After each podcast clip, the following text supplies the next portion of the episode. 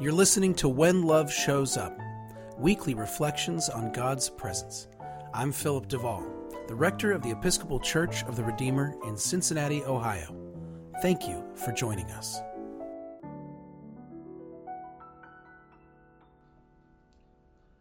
I have been married for almost 14 years. I didn't get married because I wanted to change. I didn't get married because I wanted to become a different kind of person. I got married because I loved this woman named Krista and I wanted to be around her as much as possible. That, and I come from a tradition that says when you find someone you want to be around as much as possible, you probably should marry them. So I got married. It will not surprise you to hear that marriage has changed me a lot in the intervening years. It doesn't matter that that was not my goal. My goal was to follow love transformation happened. Sometime in my 20s, I became religious again. I didn't do that because I wanted to change.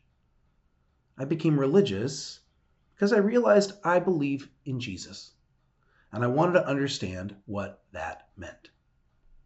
I figured I couldn't do that all by myself. I was going to have to share my faith with some kind of community for it to make sense. I wasn't trying to become a better person or anything. I became religious out of a desire to follow love.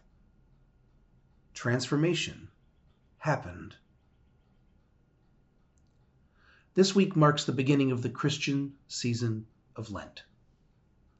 Lent is usually used as a time to take stock of where we are as Christians, to be honest about where we fall short of the love for which we were made and to recognize God's faithfulness to us, even when we aren't willing or able to return the favor.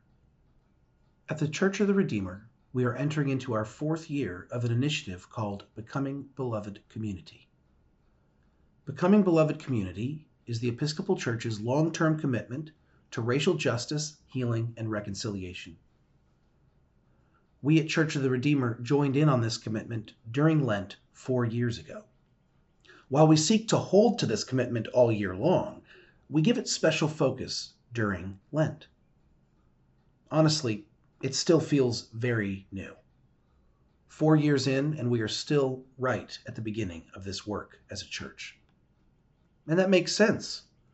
Redeemer is over 110 years old, and we have been composed mostly of white people for the entirety of our existence.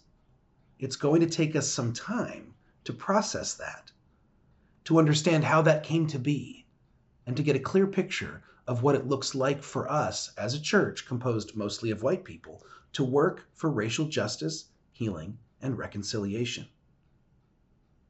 We can still feel ourselves get defensive when we hear the terms white supremacy, systemic racism, or white privilege. How about you?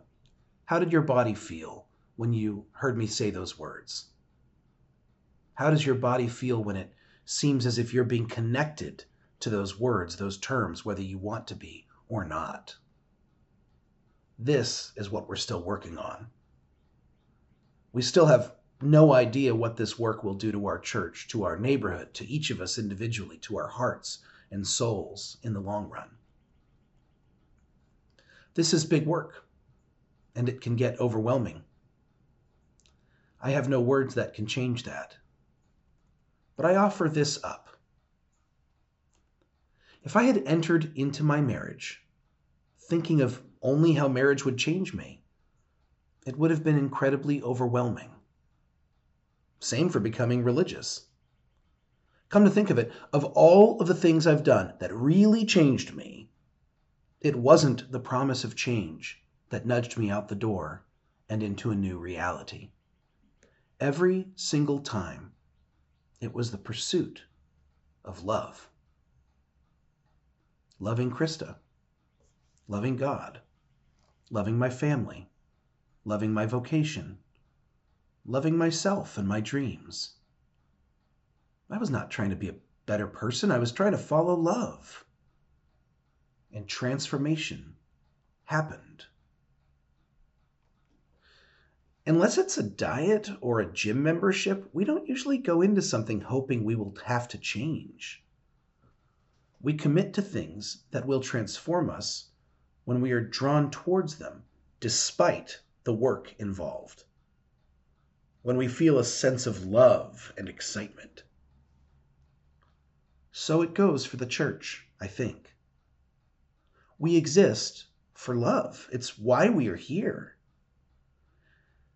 If we think only of how we're going to need to change, becoming beloved community may seem an overwhelming, exhausting, and even impossible venture.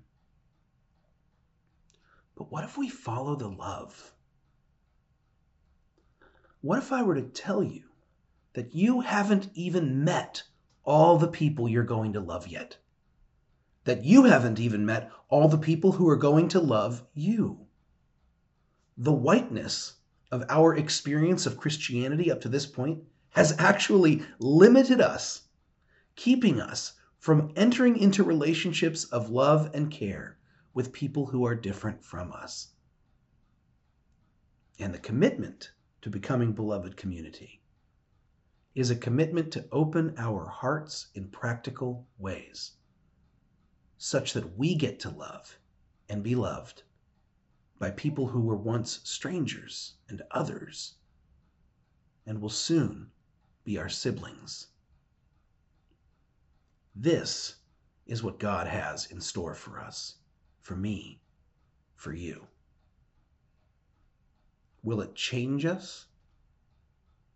Will it require something of us? Well, when has love ever just left us alone? This has been When Love Shows Up, a podcast of the Episcopal Church of the Redeemer. From Cincinnati, Ohio, the Queen of the Midwest, the crown jewel of the Buckeye State, this is Philip Duvall. Remember, you are blessed and you are a blessing. Thank you for listening.